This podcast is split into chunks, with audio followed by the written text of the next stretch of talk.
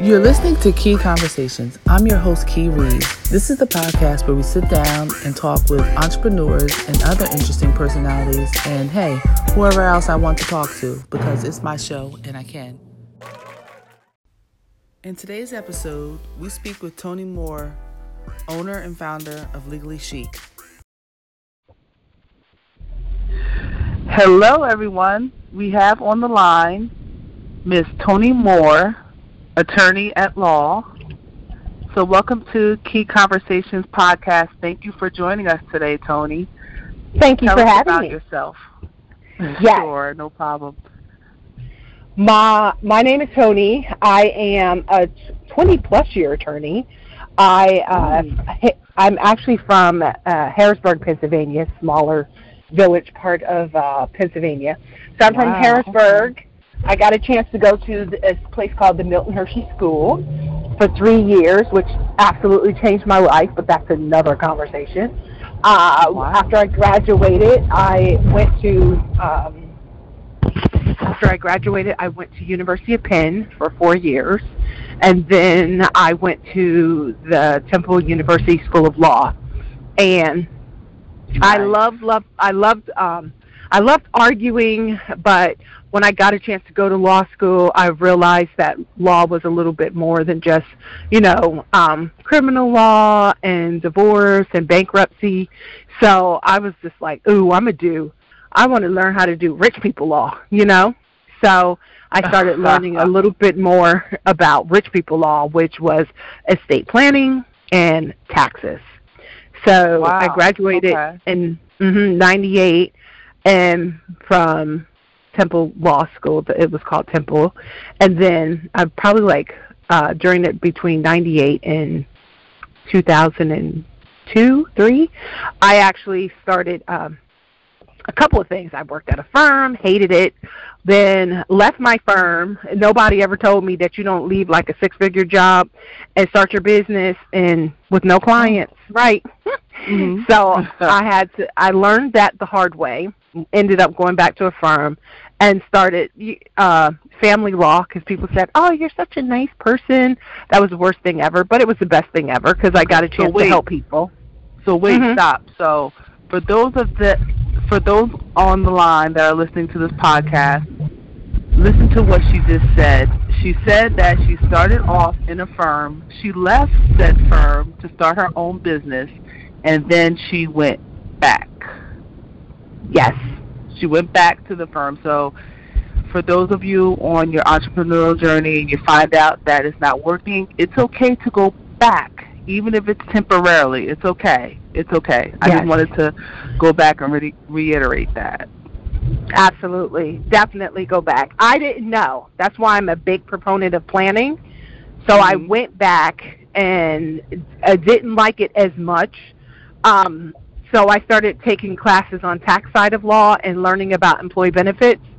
And then eventually I left the firm and went over to work at a governmental entity called the Department of Labor on the federal level. We've heard of And it. yeah, yeah. But a lot of people didn't hear about this part is the Employee Benefit Security Administration. So that part of the DOL is um, less about prevailing wage, fair labor standards. Uh, most people um, don't hear about it, but it talks more about the defined benefits like pension plans, 401k plans, and that type of stuff. So I love, love, love that area. Um, I did it for almost 15 years, doing like investigations on on business fraud and investigations Oh, no. when a company. Mhm. Yeah, it was good though. Um, when it some and, and most people don't know that they're defrauding the government, so they may be um, they may be violating the code, and that's as far as the law is concerned, that's business fraud. You know, so a lot of Oh. people just they just didn't know. They were just like, "Oh, we didn't Mhm. know. We just needed to borrow some money, and it was a pile of money." I was like, "Yeah, it's fraud." You know, that could lead up to uh jail time. So I got a Oh, chance no. to do that and talk to individuals and stuff like that. And the whole time, my whole uh, so the whole time, my whole thing was like, I just want people to know the rules because when they know the rules, they can either whistleblow if they're employees, or they cannot violate the rules, and so, you know, uh, you know, they can't violate the rules and they can actually up level because that's really why we want to start a business anyway, right? It's just to make Right. money using our brilliance and not have to work at, you know, twenty dollars an hour when we know that we're probably worth more than like five hundred dollars an hour, right? Right. So- Mhm. So it was a journey for me because I didn't want to settle. I was just like, Mhm. it, I was almost like Goldilocks. Yeah, this is not it. Let me see if there's something else. Nah, this is not it either. You know, so every 2 Mhm. years I like like leave a firm, or I'd be like, I'm gonna go out on my own, and I did a couple of multi-level uh, marketing uh companies as well because I was just like Hmm. this this not I didn't go I didn't go this far from you know I I, I grew up in the projects and I was in in foster care for a while and then I had Mhm. fostered Okay. care fostered care is when you're not living with mom and dad you're living with grandmom and godmom and whosoever will allow you to sleep on their floor or their couch Mhm. so I lived there until I got a chance to go to Milton Hershey School so Wow. So it was- wasn't it wasn't an easy journey for you. So um, it sounds like you had a tough upbringing, but you you still came out on top. You were able to, you know, still prevail and rise above um, your your environment and you know what you came from. Sometimes people use that as an excuse to Mhm. kind of like, you know, run amok and you know yeah commit crimes and things like that. So I did. I Yeah. was not aware um, of, of your background. That's really commendable. I'm glad you were able to rise above that. Wow. Yes, yes, absolutely. And so, you know, that's what I do. I either show up to let them know that it's not our beginnings, it's literally what we choose that is right for us. And at the same time, I'm always, I guess, because of my upbringing, I'm always like the engine, the little diva that could, like the engine that could. Mhm. Like, uh, Mhm. you know, hey, if, if there's an opportunity, if there's a desire, then you can just keep on rising to the top. Law, Right. whatever, business, you know, bullying, whatever it is. So I love Right. doing what I do. So now, so what exactly? Because you named a lot of different fields that you know you pursued. What exactly are you specializing in now? Um, that would be beneficial for entrepreneurs. So for the most part, for entrepreneurs, I like helping people form their business. I actually have this program called Start Right, Get Right, where you're, I help people form businesses because sometimes people think that they form business by coming up with a DBA and an EIN number, and and they don't know the rules, and so they get caught, or until they have to file for bankruptcy because they're over their head. Uh-huh. So I, all of the stuff that I did before, is like, oh my God, Tony, you did so much. It actually, it's interesting. It actually prepared me to help my my entrepreneurs who happen to be people. You know, um, I get phone calls uh, for my entrepreneurs on how do I start a business, or they have questions with regards to a lot of questions on trademarking, a lot of questions with Mhm. regards to. Um, working with others, whether it's with a, a virtual assistant or with their cousin or family members, which, oh, man, that could be a chapter in and of itself. Um, so, or they have questions with regards to nonprofits. I, you know, so I always tell people, like, at the end of the day, I'm using my gifts and talents, leveraging all that I know to help creatives, creativepreneurs build their business using their brilliance. Right. And Mhm. um, I always, and I had to learn this the hard way. I think I'm just learning after being in business for several years that, you know, I know that a lot of times we, we as entrepreneurs, you know, we're just starting off in business. We don't really have a lot of capital um, to maybe hire a lawyer or an attorney, but some things you really, really can't skip on, and you need to get the professional advice um, Mhm. of, you know, the advice, excuse me, of a professional. Um, some things you, the the laws are so um, cloudy. Sometimes you can't understand what it is that you need to do. And um, I just want to throw out there that Tony is actually licensed to practice law in New Jersey and in Pennsylvania. For those that are listening in that area, um, sometimes you know you can't do it alone, and some things you really can't skimp on because if you do something incorrectly the first time and the IRS or someone doubles back mm-hmm. and sues you, you know, it, it can be devastating for you know something minor that could have been, if it was prepared the right way, could have been avoided. So, um, you know, absolutely. you want to think about that when you're starting out in business. Mhm. Ab- absolutely, absolutely. And I know it's hard for creatives. We just want to get it started. Or some yes. people start a business because they have this great idea, or they were having a side hustle and now they're monetizing it, or you know maybe they lost their job, or there's a divorce. Some people are like, you know what, I always wanted to do this. Now I'm divorced, my kids are grown, I get a chance to do me, right? So I I get it. It's it's just a matter of I like the I love the law so much, but I look at it more like a game. Like business mm-hmm. is a game. I used to play basketball for like over six years.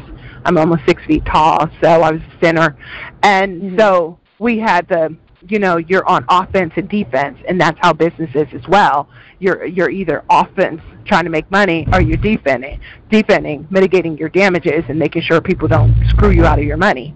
And then you yes. have the mm-hmm. regulators who serve as the referees and there's rules like there's rules of the game believe it or not and some people are like oh i didn't know that i didn't know like someone was like tone i'm working with family and i have employees so i'm like bet you know i'm gonna i'm gonna help them out with that and the employees are really like under the table people so I'm not even talking mm-hmm. to her mm-hmm. about 941. I'm just like really right. nervous about, well, shoot, they under the table. If somebody, you know, sees them as employees, which is different than independent contractors, which is different than interns, and you actually have employees, then you need insurance, you know, unemployment insurance, mm-hmm. and also workers' comp. You don't have that. Workers' comp, not having workers' comp in um, Pennsylvania is a criminal violation. I actually did a live oh stream about that. Yes, ma'am. I did a live stream about it, and I had people look at their state statute, right? Because I, I can't really talk to other people about their state except for Pennsylvania, New Jersey, and probably soon to be right. New York. But um, oh, okay. everybody saw across the board that oh my God, it's a viol- it's a criminal violation where nobody wants to be. That's like a, most people are probably violating the law and not even know what and not you know, know how. It. Yeah, the full extreme of it, the full weight of violating the law. So I'm like, mm-hmm. no, I need you to know the rules, right?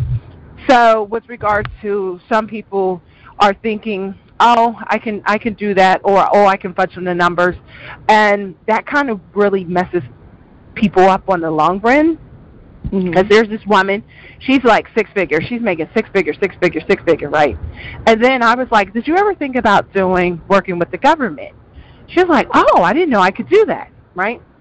So I was mm-hmm. like, well, you need your tax returns and, you know, working with the government. I actually know someone who helps people, you know, get certified in New Jersey, and that's a backdoor for working with the government, right? She didn't file her taxes in more than 10 years. Oh, no. And she was a business? Yeah, she's in business. Oh, my goodness.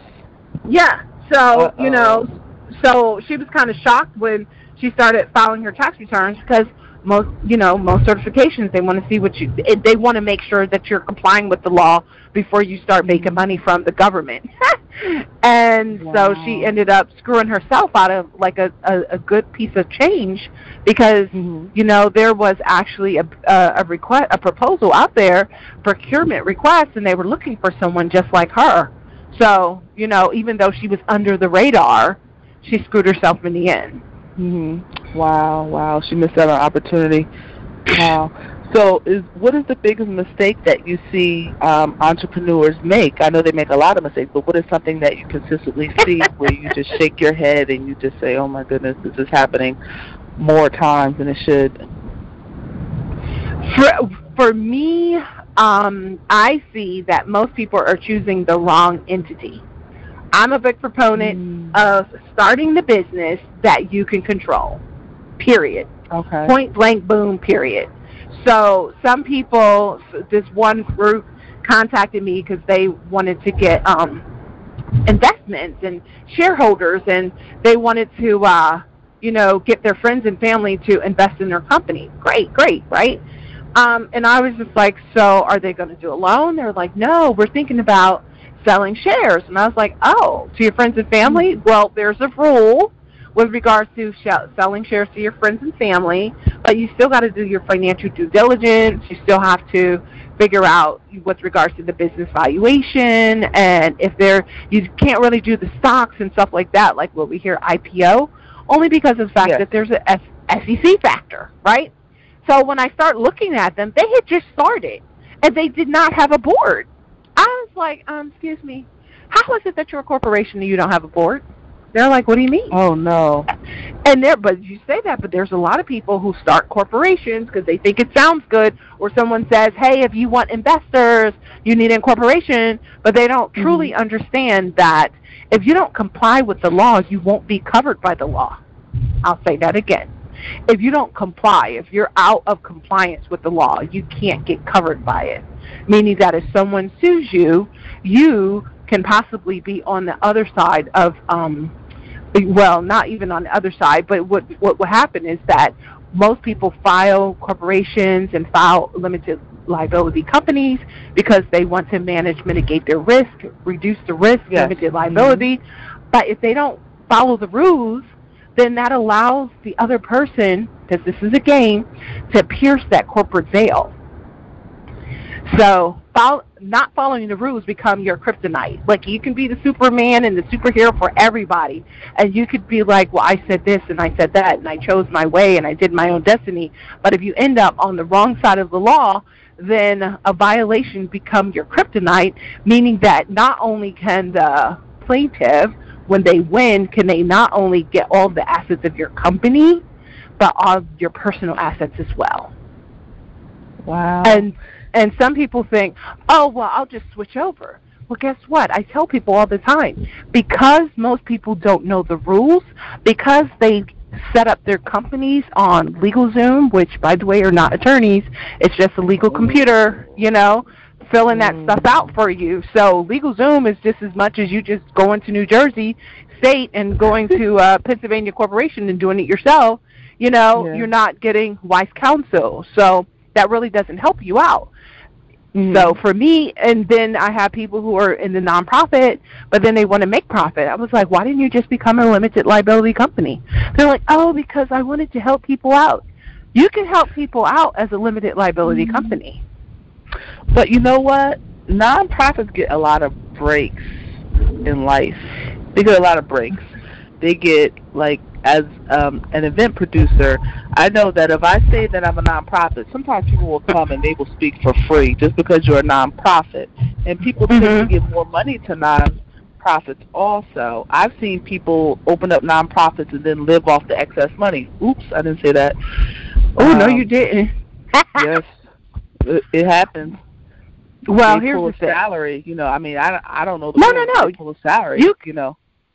So you can pull a salary. I, I, I, I have clients when they get to a certain point in business, they actually do the trifecta, which I believe is you have a make money business, and then you also have a holding company business that's holding your assets, non-operational, and then you also do good. You know, you do well, and now you give good, and you set up a your whole nonprofit entity you know there's different ways of, of, of, of playing this business game it's not just one way you know you could play offense you could play defense you know what i mean you could sit Mhm. certain people on the bench so with the Yeah. nonprofit the, the the key is and you can make money from nonprofits most people are like oh i can't make money i said who said that lie you know what i mean Right. a right, nonprofit Right. is a company.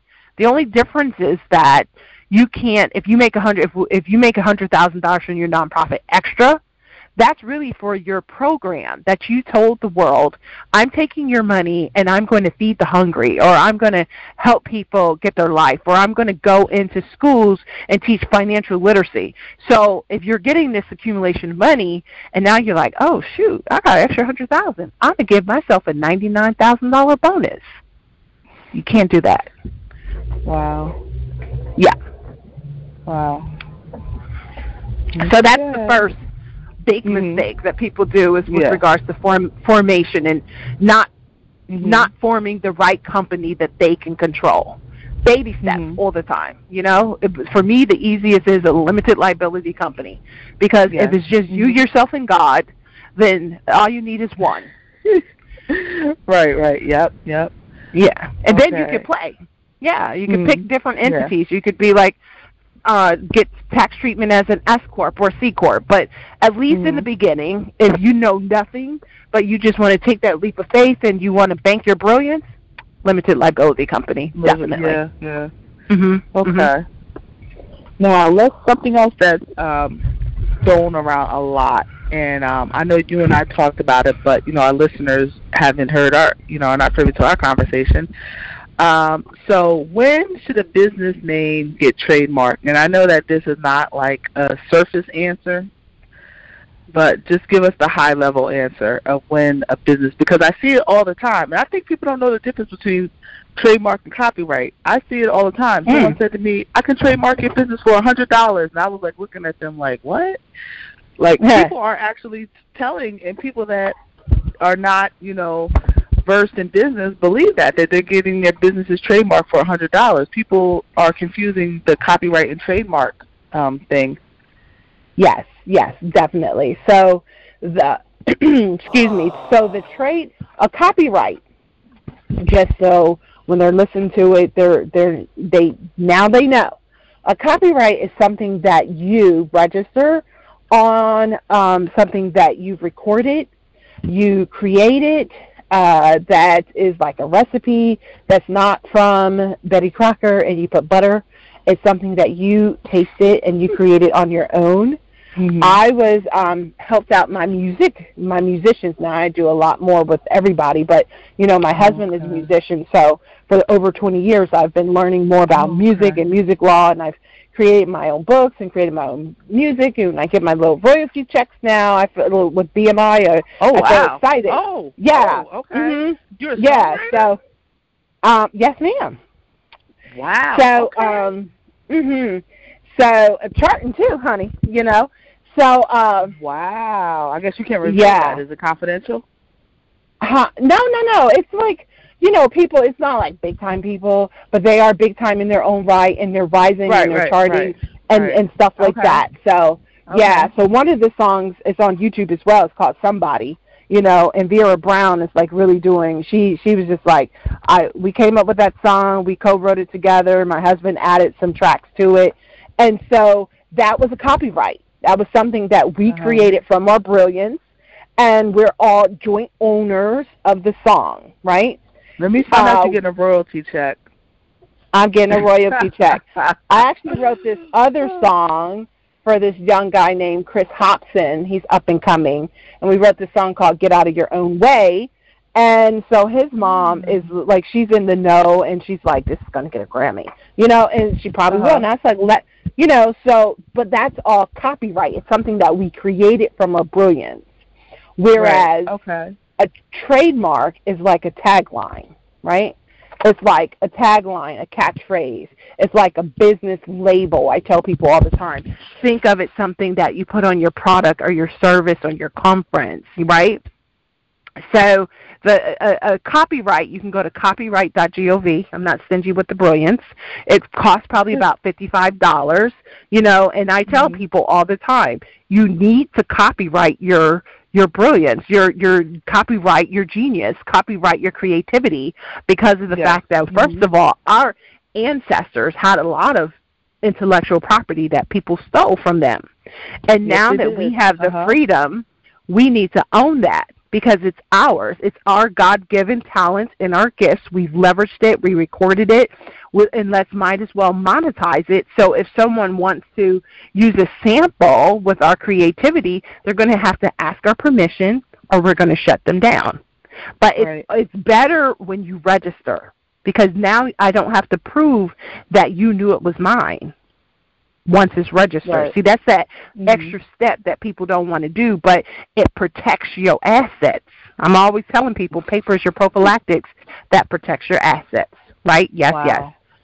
So a trademark is similar in that it's a product or service, whether it's a coaching program, whether it's alcohol, you know, that's a, a trademark class, whether it's Mhm. um, a journal, people like journals, so that's a trademark class, uh, whether it is um, um, what is it like a, a movie, you know, trademark class, a book series like Harry Potter, trademark class.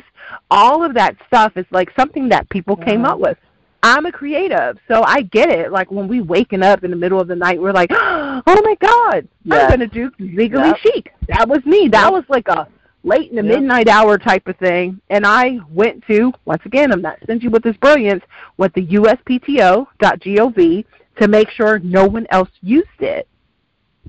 And that's where people, it, which is different than copyright.gov. So it's uspto.gov, and that's where the patent and the the trademark are registered. So that's a big difference, and it's not something that you create. See, a tagline, a name. The, the government said that's not the same as creating. It's not like you're laboring. It's not like you're coming up with stanzas and bridges and stuff like that. You know what I mean? It's not like you you created a picture, a blog post. So that's a Right. trademark. So it has to be in a trade or business, not a catchphrase that you think is hot. Remember when everybody was doing, I don't know, eyebrows on fleek Yes. a couple Or- years ago? People and the or, one girl, she uh, was li- Yeah, go ahead. Yeah, that fleek, the fleek. And Yes. so the girl was like, "I came up with it first, but you you wasn't you wasn't doing it in a trader business. You just came up with the catchphrase. So you're not protected just because you come up with the catchphrase, but because we have unalienable rights to life, liberty, and the pursuit of happiness with dollar signs on the end. You know, then that's why your brilliance is protected in business. So that's why I always tell people if you ask me, Tone, when's the best time to do it? The freaking best time to register or at least to do your due diligence to check to make sure that you are not violating someone else's is as soon as you think about it. Wow. Because the worst thing in the world is to get to the point where someone that someone that you never heard of and never known ends up telling you to cease and desist using their stuff Oh my because goodness. they filed it first. I had Yeah. someone. There was this group. I don't know whatever came of it because you know, at the end of the day, if I'm not getting paid, then I'm only going to go so far with you, right? So, Yes. I'm hey, business, right? Yeah. so yeah. she um she had a couple of people who were interested in her company. I was like, "Oh my god, I'm so excited for you." I'm not going to go into details because I'm about to, you know, slash her. But unfortunately, what happened was what had happened was she found out that her name was one name off from another company, which wouldn't be so bad in trademark world, but for the Mhm. fact that they do the same thing. oh no. So this is a trademark lesson. If you are in the same class, like hairdressers and hairdressers, same class, um, cosmetic and cosmetic, same class, uh, coaching program and coaching program, same class. Whereas I could be in a different class, like legally chic is for legal services, right?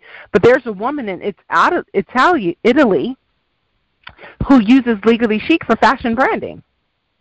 I, I personally can't see how that's Mhm. done, but we share the same brand. We just share it in Right. different Mhm. areas.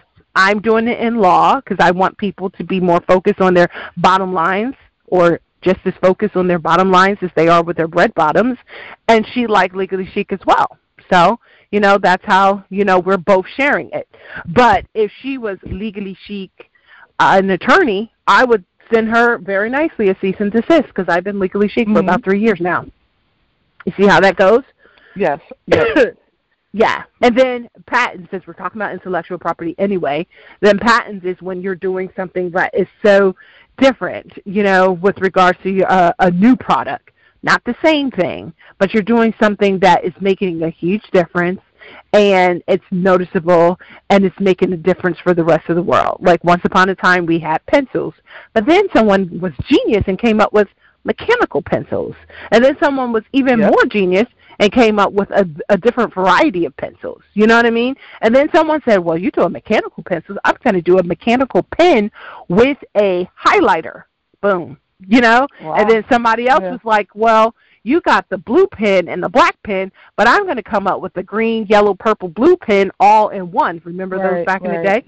Yeah, so that would be patents. So there's different types of patents, whether it's a user, you know, a use the different use patent, and then there's a design patent. Since I play in the fashion lane, Hmm. you know, there's a lot of people who are protecting their designs, you know, with a patent. Whether Mhm. like Burberry, not to speak about them because of the whole new Yeah. situation, but you know, Burberry with their patterns, they don't. Nobody Yeah. else can copy that, you know, because it's not a use, it's their design, and you as soon as you Mhm. see it, you know that's a Burberry. You, you know, Well, And then- something interesting that's going Mhm. on. Um, the Kardashians do a lot of this trademarking type of thing. I know that Kris um, Jenner was trying to trademark the name Momager. Now, how it worked out, I'm not sure. Mm-mm, And then I saw that uh, her daughters were trying to actually trademark their their kids' names because they're so unusual, like North West and Stormi, Right. Whatever. And then um, there was a whole fiasco last week about Kim Kardashian wearing um that dress to whatever Right. show and then it was like copied in like 24 hours so now she's suing them but yes. I don't believe that she it's not her design it's a designer Exactly. another designer but I don't know how she can sue and I don't know if that designer actually has a patent like um patents can take years right So remember, remember, it's still it, would be called a design patent, Mhm. and a design patent has to be something like, like tor- like Burberry, you know, where Mhm. it's not the same. It's hard to protect yourself, and I even put a lot of stuff on Instagram. But it's hard to protect yourself as a designer, as, of as a fashionpreneur designer, because someone is going to copy it the best thing that you can do at least to stop them or at least to stumble them is to copyright your pattern like your sketch i was like hell if you have to Yes. you know put all your sketches Mhm. copyrighted because now you can see because first of all you need standing in court to establish that it was your brilliance that created it not someone else's right? So when i saw kim Right. kardashian i was like you're not even a designer. Actually there was another person. He um he first um previewed that released that back in 1998 you know? Wow and then so I she was wearing mhm she was Mhm. wearing a vintage gown the exact same gown but it's a 1998 version and you know she didn't design it and it's always interesting because Kim is usually always being sued because allegedly she's copying someone else's then that's you know true. yeah, but fashion is still a little different than you know uh other things because fashion is like the same as quick as you put it out there is the same as somebody else can go and copy it. So you have to establish that it's it's not like something that you need as far as like the red bottoms. You know what I mean? That was the design. Right. That was distinctive. You don't need red bottoms that have shoes, right? So um, I was thinking, well, how can someone establish that it's theirs? Well, remember, I, I'm a little older, so I was thinking, I was about to say, remember Benetton? How they came up with their Oh own no, different. I remember Benetton. Mm-hmm. I Okay, remember so there's- yes. Okay. So Yep. so Benetton came out with their their designs and you knew it was Benetton, but then Gucci came out and theirs was kind of similar, reminded me of Benetton, but it was still different. You know what I mean? Mhm. So it's like you play in that area, you play in that zone of grace without copying, but sometimes people don't care. Like I like looking at cuz probably cuz I'm a legal nerd, but the fashion brands, the fashion houses are always suing other people. Like for instance, I'm still waiting for Mm. Fendi to sue Fenty. I'm just like it's so close. And Rihanna has you been shut down a Fenty? couple of okay, times. makeup. Okay. No, at one time it was makeup. Now she's doing sunglasses and she's got clothing and oh, you know as know long that. Mhm. Yeah. So when you first look at it, when you did Fendi, Fenty, it was just makeup. But now Fenty, if you look, because I looked it up when she started, when Rihanna started suing her daddy, I, being once again a legal nerd, was like, well, let me see what classes she put out there. So she's got like 15 different trademarks. None of them are in the business services class. So I was like, technically he could do it, right? But then I start looking at Fenty, Fendi and Fenty, and I'm like, ooh, it's just a matter of time when Fendi tells Fenty to stay in their lane. Yeah, yeah, yeah. Because that, I mean, that is her last name, I believe. Right. But having your Yikes. last name, I, I actually have a friend who makes jewelry, um, and Christian, and her name is her last name is Dior. Well, do you know she started Uh-huh. making jewelry, and yeah, Dior contacted her and was like, by the way, we have this trademark. Oh no! Don't, don't play. Go ahead. Mhm. They would. So it's just a matter of see that. So that's why when people are like, "Well, when should a lawyer get involved?" When you decide to take a leap of faith in a road that you've never been on. Let me just tell Because- you, if Dior contacted me, I think I would go hide underneath a rock. I would be very afraid. Oh, they don't very play. afraid. You can make money off of these the whole trademarks. First of all, because it's your brilliance, you bank your brilliance in business, and then you allow yourself. It's not even about that because who wants to hustle for the rest of their life? Then you can leverage that trademark, you know, and you could be in different parts of the world making coin from royalty checks. You talking about respect on a check? Give me a royalty check. I did nothing. hmm I'm still making Right. money off of stuff that I did five years ago. Passive income. Yes, absolutely. Yes. Wow, wow. So this it's just so much, um, so much knowledge from this call, so much to think about. Do you ever have any events or courses where you can teach us entrepreneurs, give us guidance? Well, I I am actually um I 2019 I said I was going to definitely show up more. It was kind of hard initially because I do have a practice and then I do side um financial fraud investigations, you know, still. and then on top of that, I was teaching for 10 years over at Eastern University. I was teaching legal Wow. form, formation, I was teaching advocacy, and I was teaching leadership. So 2019, I'm like, I'm free at last. I get a chance to do my own workshop. So, you know, I'm a I'm a woman, you know, and I have gravitated in the space of boss lady. So we are going to do a boss lady workshop on uh, on just running your business like a boss on April 13th in Philadelphia. So I'm really excited about that. I'll start sharing more um, Nice. probably in the next couple of weeks or whatever. But I figure if if if nothing else, if I can give back, I can't have all this brilliance and not share it with people, right?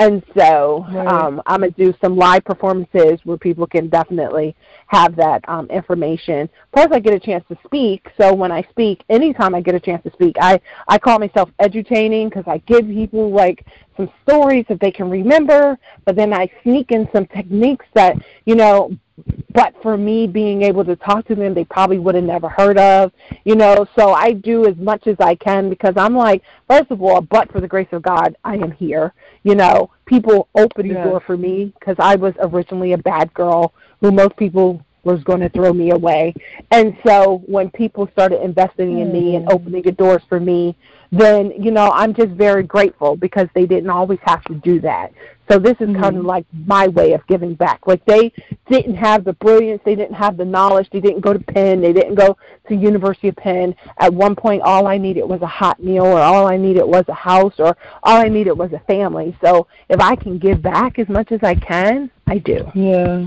yeah. Oh, Tony. Now, I, I I think I I know one other black lawyer. So, um, you are. I mean, let's face it. You are in a very um, the law industry is very Caucasian, male Mhm. dominated. So, how do you um, navigate in this type of industry? Um, do you find it hard as a black woman? It's it's very hard. I'm 20 years in, going on 21, right in May. It'll be Mhm. 21. And I will say, initially, I was in litigation. I was actually at firms where the the, the partners did not talk to me at all. Wow. didn't Mhm, acknowledge me or that. anything else. Yeah, or I was in places where you know someone would take my case and you know and and shut it down and give it to someone else, especially if they think that it's a winnable case. I'll never forget at this one law firm I was in where I was doing la- latex litigation. Um, and I kept asking, well, I'm I'm doing all these questions. I need to know, like, what what's what's causing these people to break out, and why are they getting sick, and things of that nature. And I was asking, I was going to depositions, and and these people were not telling me, and I I, I had an assigned mentor. There's a difference between an assigned one and someone who actually gravitates towards you. She never told me. But then one day, she had a new assignee, and they kind of like Jeff. Well, they were both Caucasian women. They, you know, they felt comfortable with one another.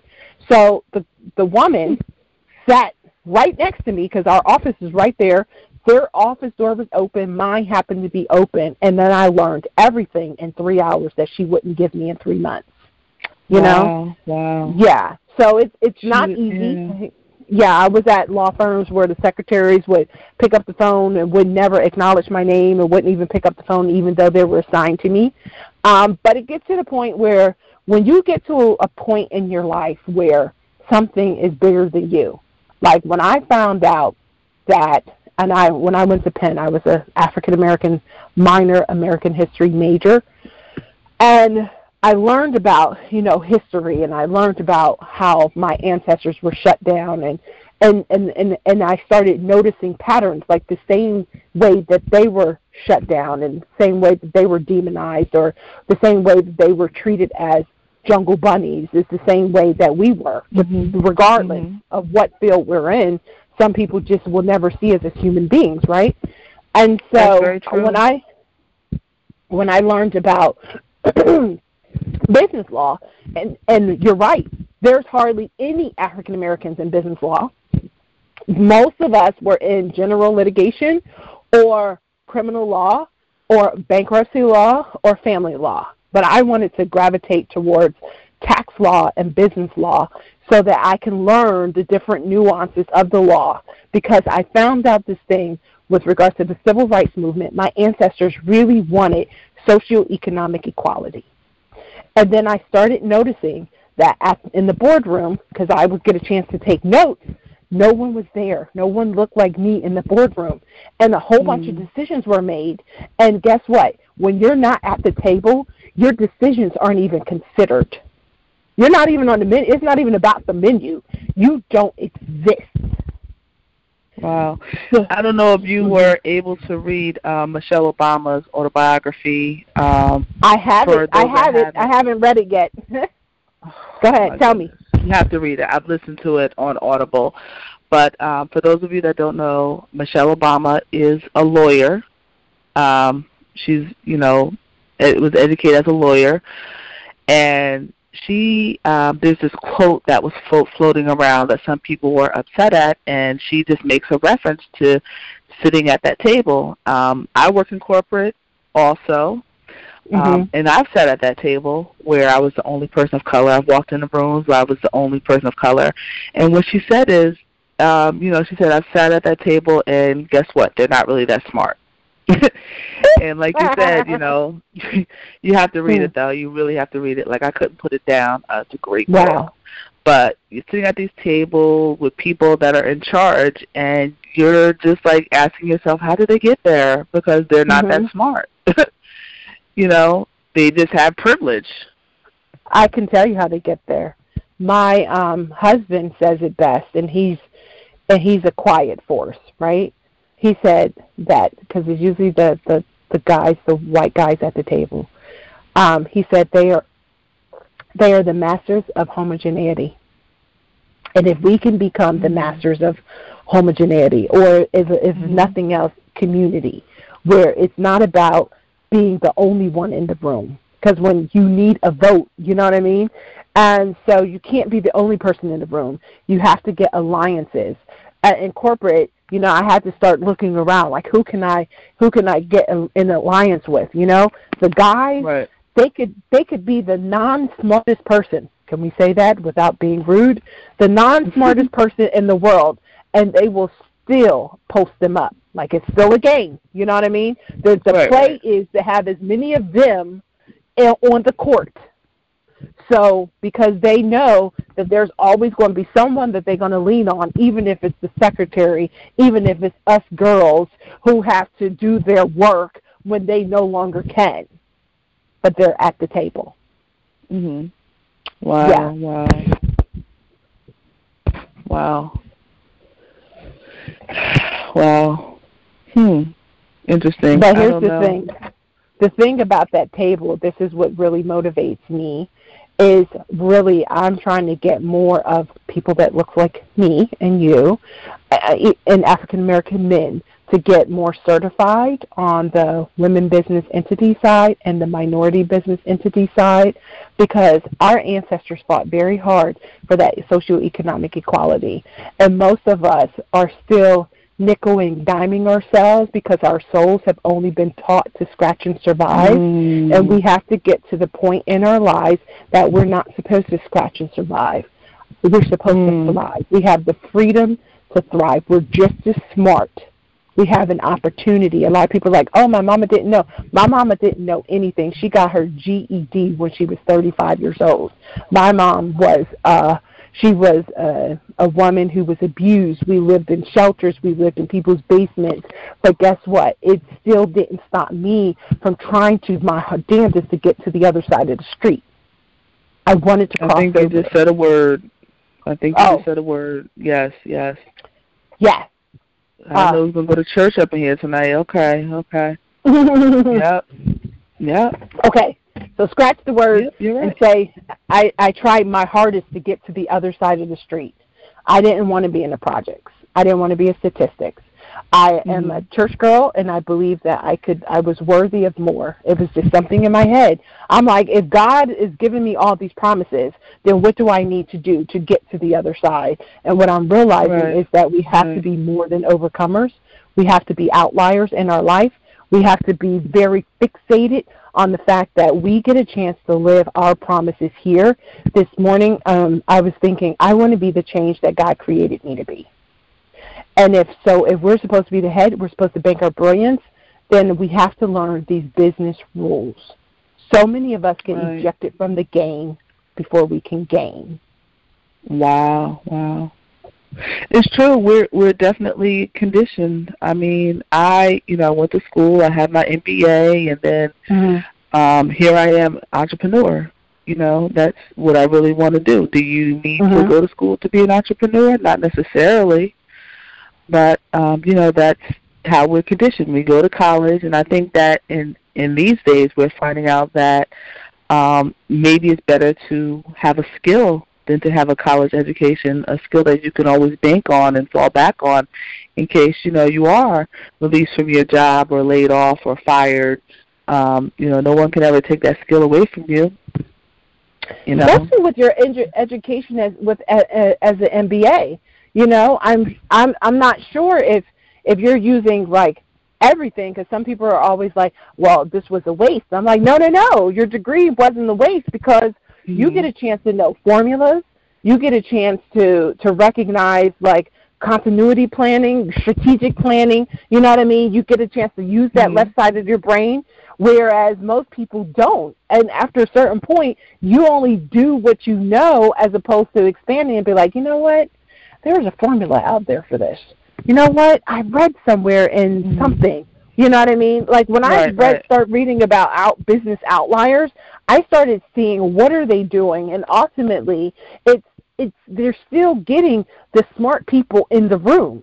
Like, you know what I mean? It's only so much that your natural gift is going to take you you still need the acumen, you still need the strategy, mm-hmm. you still need to, mm-hmm. you know what I mean, focus, you still need to extrapolate some information, you still need to do the team building and the organi- organizational leadership, all of that stuff that people say, well, I didn't need that to be an entrepreneur. Right, but I'm right, just right. like, but but now you're even more enhanced. Like make mm-hmm. that degree your superpower. Right? right. Yes. Well, I'm not gonna lie. It, it, doors do fly open when they see that. they do fly open. Um, mm-hmm. Yeah, I guess I'm just a little bit disgruntled because there's the student loans that come along with that. ooh, ooh, ooh, ooh, we're not going there. Yeah, I told God, I yeah. was like, look here, you got to hook a sister up. You know, I, I'm I'm telling you, and he keeps telling me he was like, you need this amount of people. So lately, this is how I've been looking at it. This is what I owe. Because one of my coaches mm-hmm. has said we don't we don't talk about the bad stuff. We talk about the possibilities.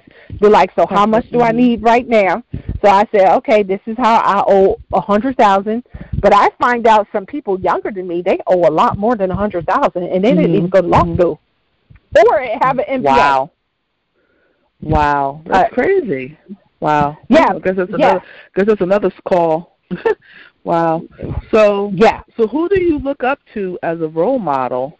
Who did you look up to as a role model? Mm. So growing up, it was my godmom. She was a role model for me. Um, she's in D.C. and she was a role model because she was in fashion, you know, and she uh she kind of like broke some barriers with regards to I'm going to do it as fashion. I'm going to do my way, and then she ended up leaving out of Harrisburg to move to D.C.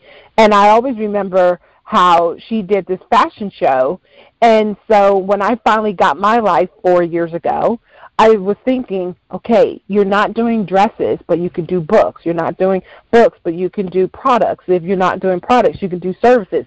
Like, what's going to be on your runway for other people can, to purchase?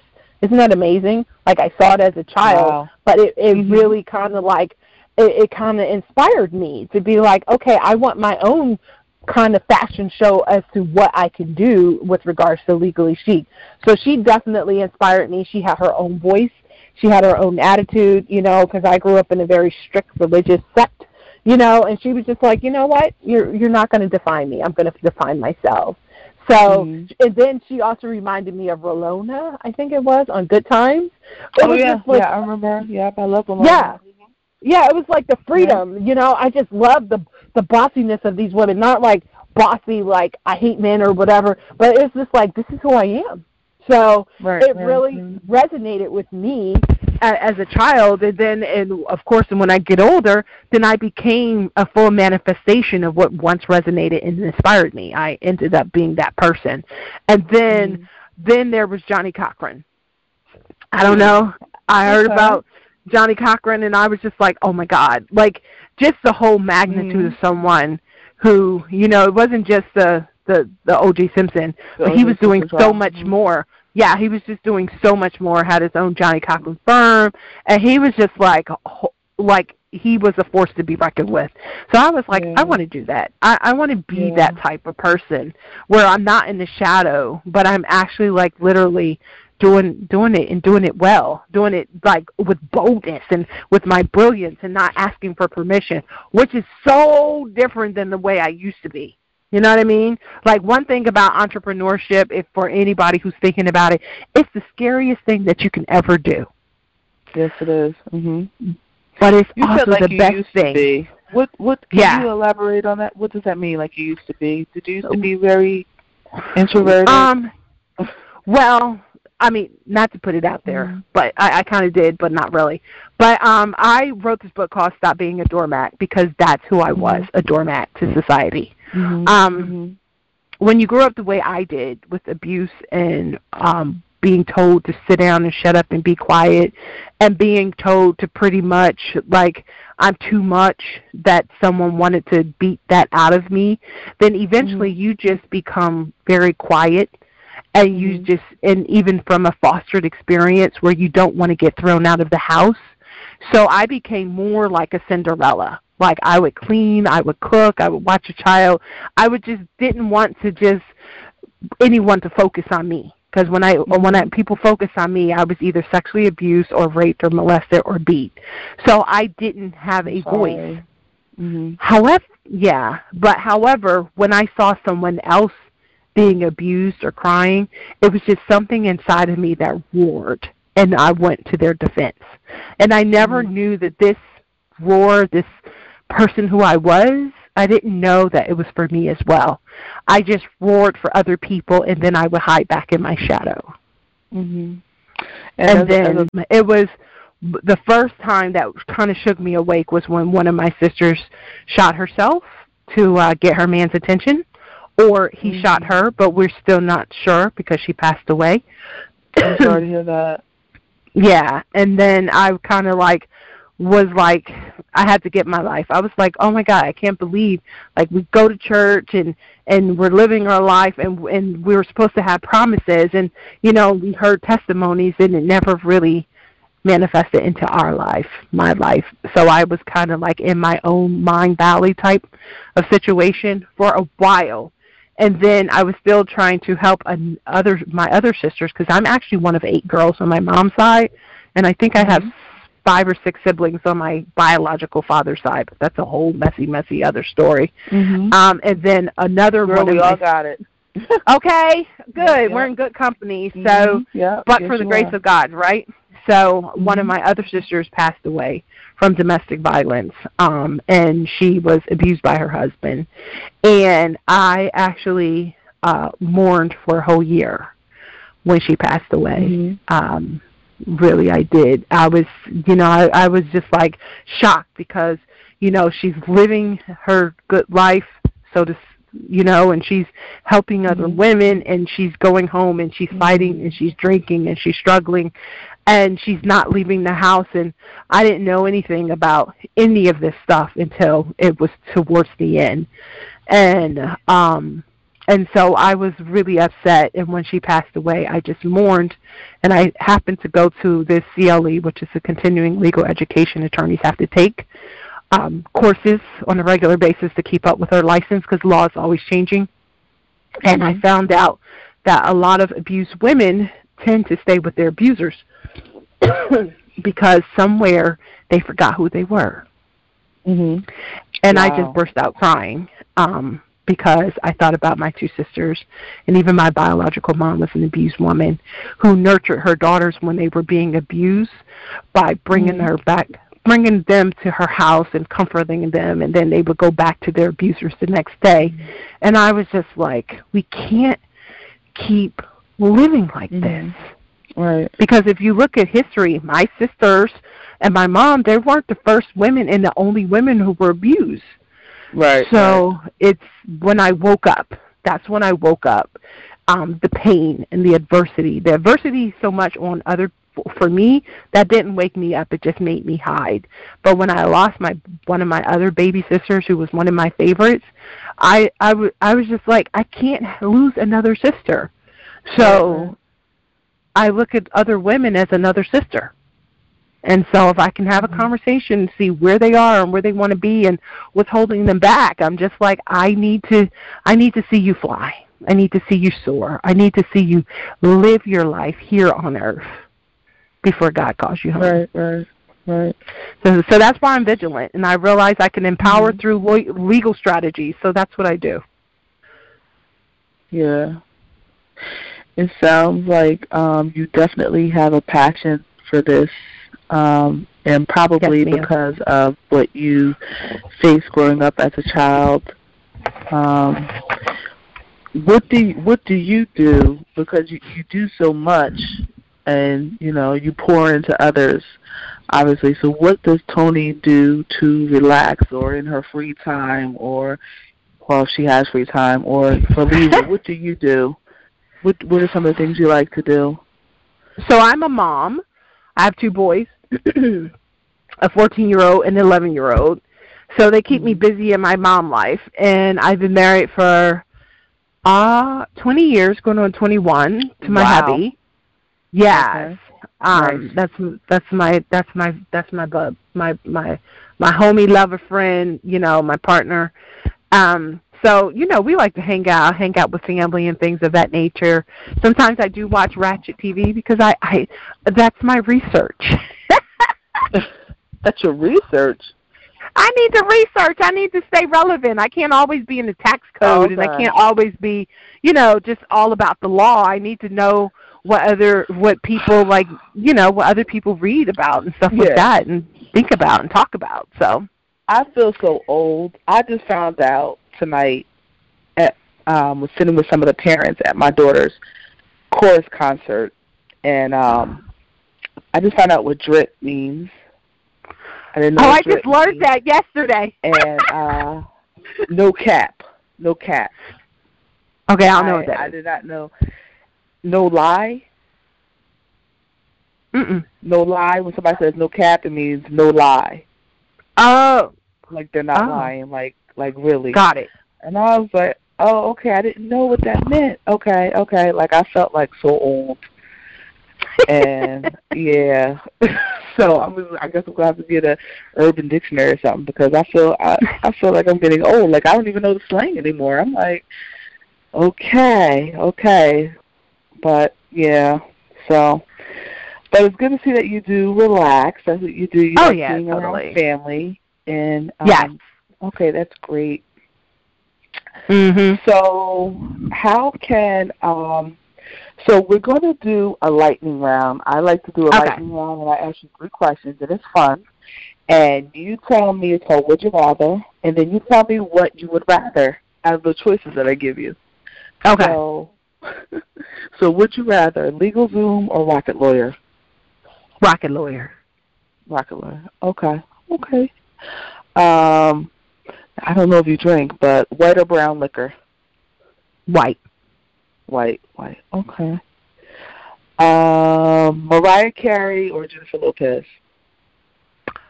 Mariah. Mariah. Okay. Uh, Fantasia or Jennifer Hudson? Fantasia. Fantasia. Okay. Okay. Um, so this this next one might throw you off a little bit. Um, so Jussie Smollett or Tawana Brawley? Woo! Tawana. Tawana. Really? Mhm. Wow. Mhm. I'm I'm riding for Jesse, even though he he allegedly, because we gotta always use that word. Um, yes, allegedly, I say allegedly. I say allegedly. I- that's like my favorite word. Allegedly lied. I feel bad for him. Like he he did it for you know he lied, but he ain't the first person to lie. But why you why you riding with Tawana instead of just Jussie? First of all, how did the other people get a check? Why did you use? I have. Uh, uh, why did you use a noose uh, out of all the other things? You know what I mean? Why did you identify the brothers who you allegedly hired? You know, like you didn't think they was going to roll over on you. I'm actually thinking, like if I was his lawyer, I would have him uh medically diagnosed I would Because, do you know, immediately, immediately, immediately. like immediately. Yeah, I think something's Yes. going on with the brain. I would rehab or something. Oh, I was high. I was high on whatever. oh yeah, do. totally. rehab, into rehab, like ASAP. But Tawana Absolutely. Also said, if I remember, she also, now I'm a woman of a certain age, and I'm glad you Mhm. remember because some of the youngers might have been like, who is Tawana Brawley? But if you remember, if I remember correctly, she also said that some Caucasian men, you know, threw her in the trash or whatever. Mhm. So, okay, so you so you ride with Tawana on this one. Okay, okay. Mhm. Gotta respect that. Okay. Well, I, I mean, she and then she didn't implicate African Americans. No, she didn't. But Jussie said that his attackers were Caucasian, right? He said they were Caucasian. Well, but he identified the two brothers. He was like, "Oh yeah, that looks like them." Oh, I didn't know that. Oh, he identified them in the Mhm. lineup. I didn't know that. Mhm. Okay. I Okay, said, "What the hell?" Oh my goodness. Eh, Well, I eh, guess he has to keep up with the alleged lie. Uh, the alleged, but the but the check. Yeah. When I heard about the check, I was like, "That's not that's not natural." I was like, "Everyone's thinking about the mens rea. I want them to think Uh-huh. about his mental issues." Yes, yes. Just There's obviously something deeper going on there. Maybe even pull Iyanla into this and and give Ooh, him, you know, fix my life. Yeah, we got to come Yes. up with some. Well, he's got a good lawyer. That's one thing, Mm. and he'll probably get. I mean, I'm not a lawyer, I'm not a judge, Mhm. but more than likely, I hope that he gets some type of probation and doesn't have to face jail time over this. Very unfortunate. I think that he will work again somehow. I mean, I think he will work again. I think people will feel sorry for him, and he will work again. I'm just like, what the what the what the heavenly Father is going on? He's one of eleven kids. You know, I he's know, they, I mean, very it's a whole successful bunch of them. Yeah. Yes, yeah. exactly. I'm just like. Yeah. that's why I'm thinking something happened, something triggered. I hope and pray that it wasn't Yeah, about him not receiving coin because now he's really not getting coin. You know what I mean? right. I, Yep. you had all you had the platform. You had he was singing with Mariah last year, and now look, what what who who does that?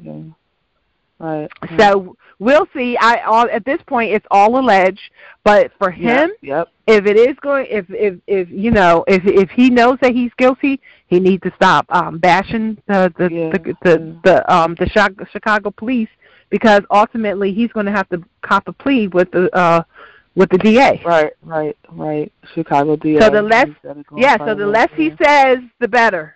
Because most people yeah, yeah. want to always, always, always have a conversation. Because I used to be a trial attorney, and I used to be Mhm. like, "I need you to shut up. You don't Yeah. say a word. Just answer the question that is before you. Mhm. Nothing else." Right, right. That's, Mhm. Yep, that's what. Yep. Don't offer any extra information. Just ask, answer the question. don't say anything extra. Um, and, and, and people always do because we don't like the silence. If you ever want to make someone nervous, just leave dead silence. Dead silence. Okay. Mhm. I have to remember that. But um, thank you so much for joining us tonight, Toni. I will. Thank you for everyone, having don't me. worry. I will put all of Toni's contact information in the show notes. So just tell us really quickly your website and your Instagram handles. Yes. handle. So the website is legallychic360.com, legallychic360.com. Find all the legal goody goodies information, the Legally Chic playbook, and the Instagram handle is just my name is MS for Master Strategist Toni Moore, T O N I M O O R E, MS Toni Moore, and that's on all. Like you can find me on social media under MS yes, Toni tell Moore. us all. Mhm. Mhm. Across no, all platforms. Okay. across all platforms. Yeah. Okay. Very nice. Well, thank you so much. And Thank you. thank you for joining us tonight. Yes. Thank you so much. episode of Key Conversations. I'm your host, Kei Reeves, and I'm signing off. Please be sure to follow me on Instagram at Kei Reeves, K E I R E E V E S. Until next time, I appreciate y'all.